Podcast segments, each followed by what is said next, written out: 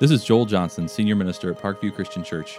I want to thank you for listening to our sermons online. If you have any questions, feel free to contact me by email at joeljohnson at parkviewfinley.org. I'm going to state the obvious, just to warn you. Today's the day after Christmas.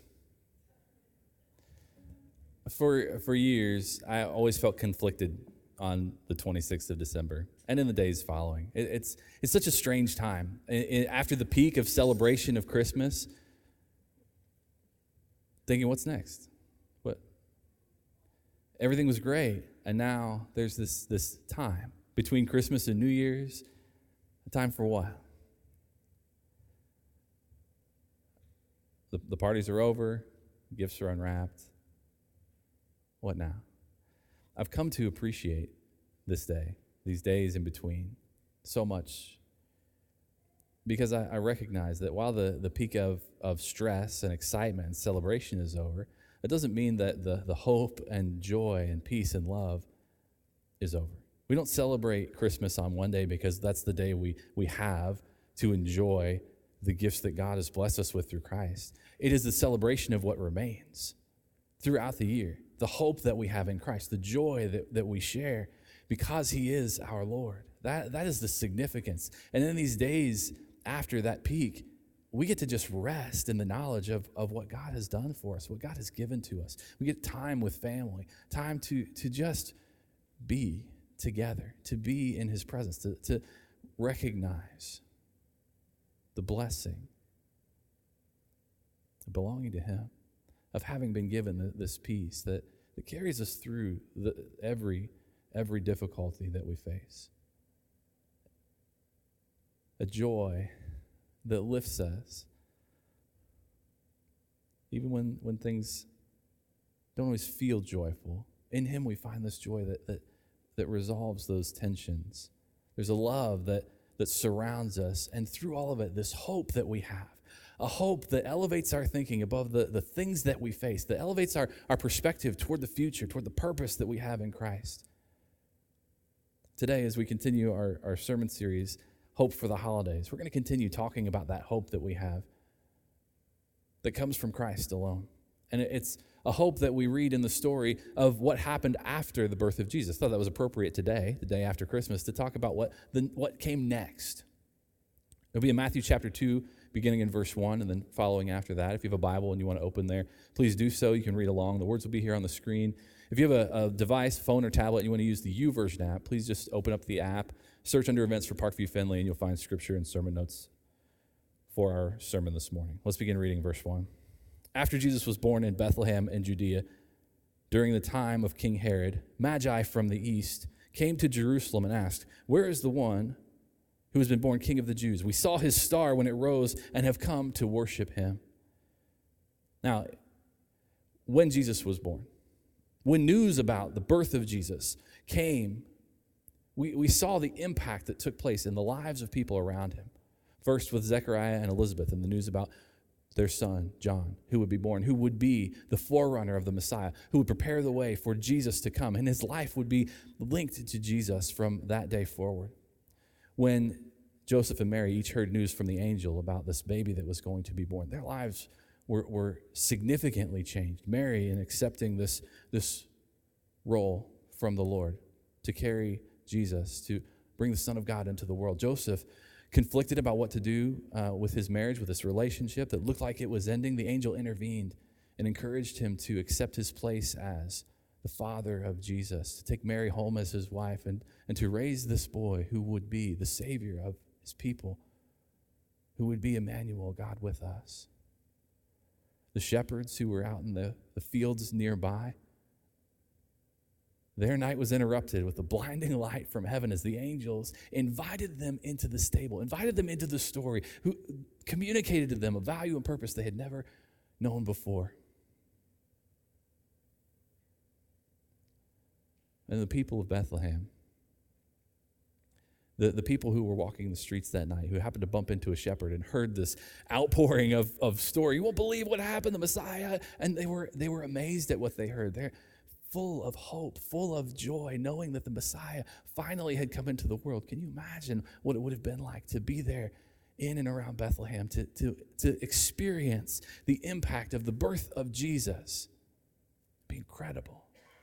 But what I find fascinating about the story is that when you move out beyond the fields around Bethlehem, it seems like no one is even aware of what God is doing. Jerusalem nearby, this massive city, none the wiser.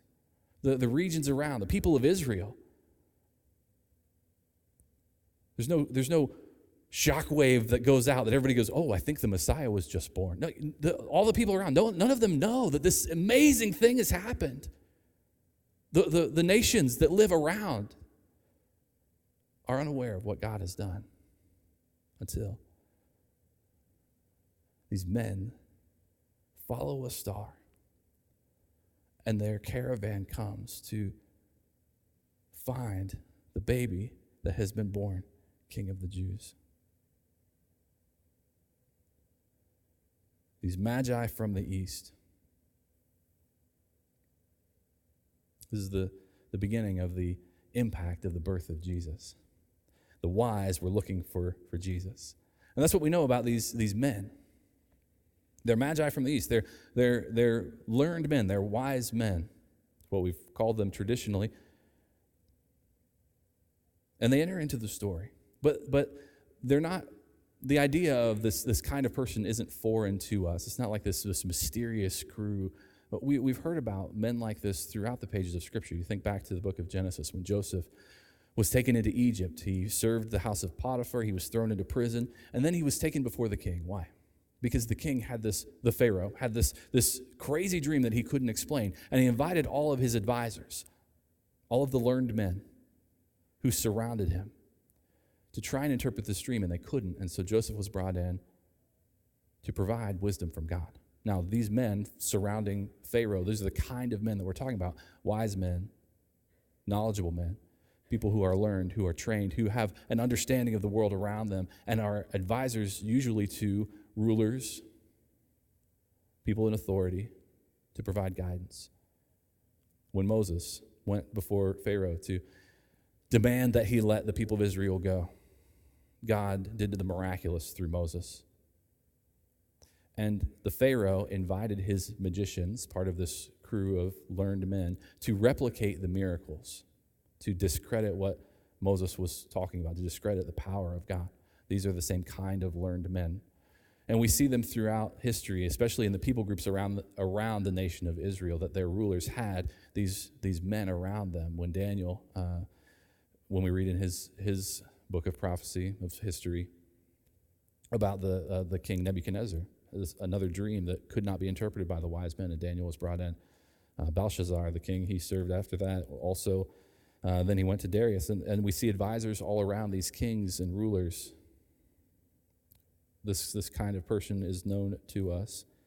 In the New Testament, there's, there's just one example of, of this word this, this word magi when the apostles in the book of Acts encounter a man named Simon the sorcerer uh, who's doing, doing things that defy uh, the normal train of thought. He's doing miraculous things in, in, the way he's doing them. And he sees the apostles performing miracles. And he says, I want, I want to belong to your group because I want the power of God at my disposal. And they, they have to say, this, this is really not what that's about. You can't buy what, what this is. This is about faith and the, whole deal. Anyway, Simon the sorcerer he, in, in the Greek is called Simon Magus the singular version of this word magi, these learned men from the east. We don't know where they came from in the east. If you think about the Mediterranean world where the people of Israel lived, there are so many people groups to the east. There's no indication of how far they traveled. But we do know that they have become aware of the fact that the king of the Jews has been born. And that if they follow this, this star, they will find him. He will be at the end of their journey. And we have to wonder how did they how did they come to this conclusion that if they would follow the star, they would find the king of the Jews. Some say maybe because they're they're they're astrologers and they watch the skies and they see this anomaly.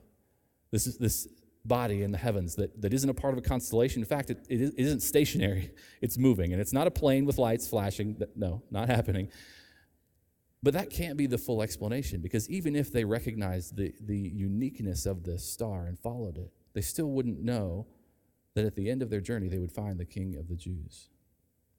It might be that when the people of Israel were scattered, and Daniel was a part of the, the court of King Nebuchadnezzar and then Darius, that, that a people group uh, had a, a, group of people from Israel uh, among them, and they heard about prophecy, they heard about story, and they, they recognized that all those prophecies pointed to a Messiah that was coming, a king of the Jews. But none of those would have connected that to the star. And it would seem from later in the story that these magi from the east had been given a message that they were willing to follow, given information that they made a decision to change the, the plan that they had, to take a journey to discover this baby that was born. These are wise, capable men. They have knowledge, they have information, and they use that knowledge to make a decision about what they would do. We hear more about it in verse 3. When King Herod heard this, he was disturbed, and all Jerusalem with him. When he had called together all the people's chief priests and teachers of the law, he asked them where the Messiah was to be born. In Bethlehem, in Judea, they replied, For this is what the prophet has written. But you, Bethlehem, in the land of Judea, are by no means least among the rulers of Judah, for out of you will come a ruler who will shepherd my people Israel. Knowledge about the birth of Jesus was available to those who were willing to see it. This is no secret that the, the Messiah was coming. In fact, the prophecies about the Messiah were no secret either. The birth of Jesus fulfilled Old Testament prophecy many of them, uh, all of them about the Messiah, but, but there were prophecies about other things. Be clear about that. And the Magi from the east traveled in search of the one who was born king of the Jews. They were from far away and willing to travel to experience the fulfillment of prophecy. The Jewish religious leaders were close at hand in Jerusalem. They had full access to the Old Testament scripture. In fact, they dedicated their lives to the study of the scripture, to, to the law, and to prophecies. They, they knew them w- without question. When asked about the location of the birth of the Messiah, Herod called them in. Tell me, you, you have to know the answer. What does the scripture say about where the Messiah will be born? Eh, where is Bethlehem? They, they knew without hesitation, the information was there. And yet, they had not done anything about it. I, if it were me, part of this group of religious leaders, I would have stationed people in Bethlehem. Knowing the prophecy that said a Messiah would be born in Bethlehem, I would have placed some people there just to wait and watch all the babies who were born. Just go and congratulate the family, double check the prophecies, see how if any of them line up with this. Wait for that moment when the Messiah comes. Why are they in Jerusalem, so close at hand, and yet unwilling They have no desire. They have no interest in being present, of acknowledging this Messiah. It's not information that the religious leaders were lacking. They had the prophecies, they knew what was coming. They were lacking the wisdom to use that information to make decisions for the good of the people. And here we have just one example of the prophecies about the Messiah. He would be born in Bethlehem of Judea. Just one. and the, the birth of Jesus made an impact. It made an impact on the Magi who traveled to, to meet him. It made an impact on Herod, even though not the same kind of impact. It's clear that Herod was troubled by the news that a rightful king of the Jews had been born. He was troubled because he imagined himself to be the ruler of the Jews. He was part Jewish himself and ruled over that region. And he saw the birth of a Messiah, the King of the Jews, as a threat to his, his authority. And I find it interesting that Scripture tells us that when Herod was troubled by this news, all of Jerusalem was troubled with him. At least the, the, the people of Israel live in Jerusalem. They've been raised on the truth of the Old Testament Scripture, knowing that a Messiah was coming, knowing that the Messiah meant deliverance, salvation, redemption, all of these incredible things that would come about with the birth of the Messiah. And yet, when they hear this news, they're troubled along with Herod. Why would that be? When a power hungry, cruel leader is threatened, the people around him suffer. When a leader like that works for self preservation at the expense of his people, it produces fear and uncertainty throughout all the people who are under his rule. And here's a man who can disturb an entire city with the whim of his emotion. Now, there's a, There will always be a discrepancy between people who possess knowledge and those who are willing to use that knowledge for the good of people. There will always be a difference between those who are intelligent and those who are wise. Wisdom is the use of knowledge, is the application of knowledge. It is the, the decision to, to use information for appropriate, healthy decisions that will not only benefit you, but benefit the people around you. That's how we define wisdom.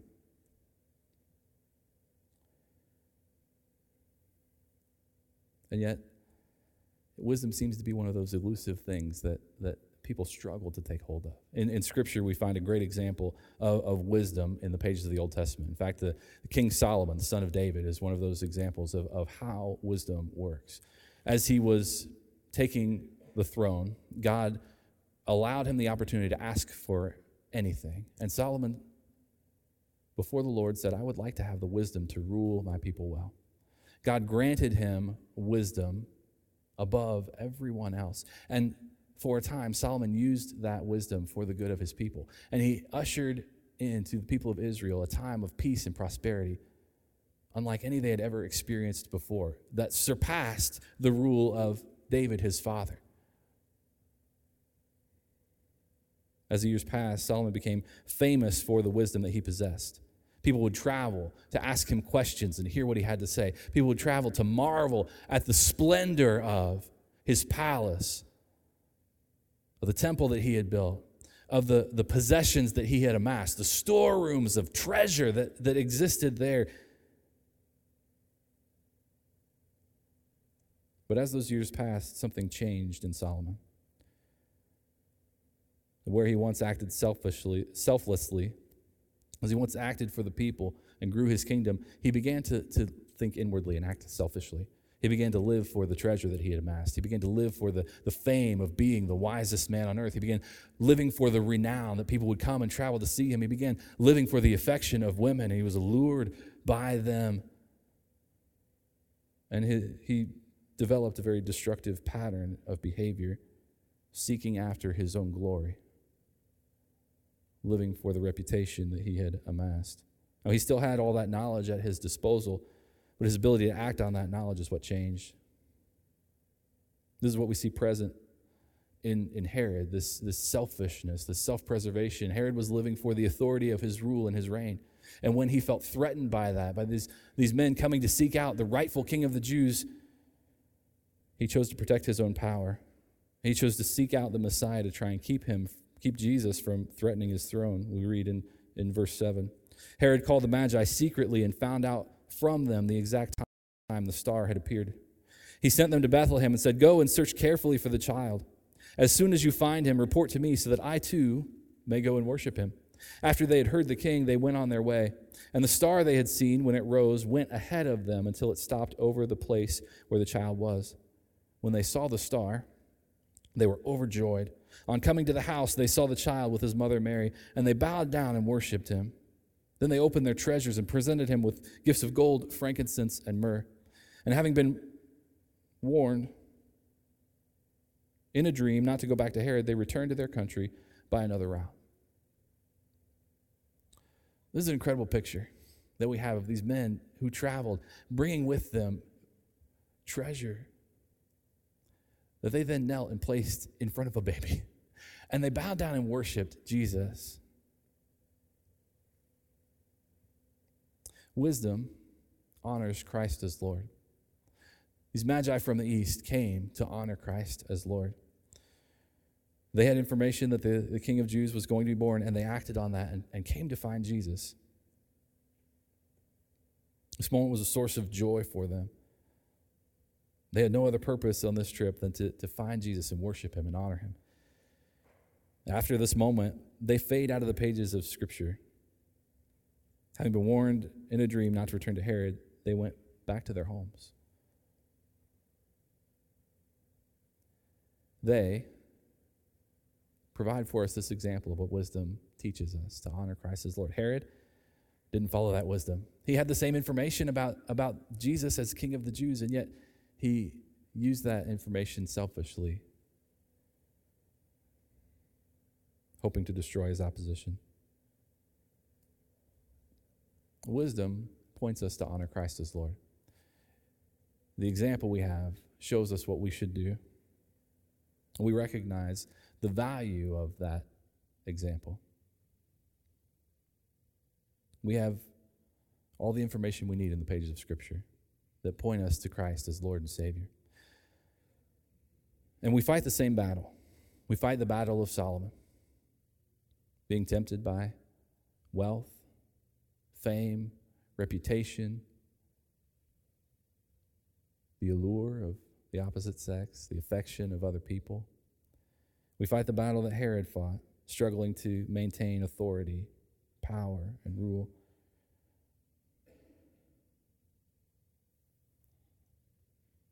Wisdom points us to honor Christ as Lord, to surrender to his lordship in our lives. And yet there are so many other things that are vying for that place, that are uh, hoping to pull us away from the Lord so that they can claim that throne in our lives.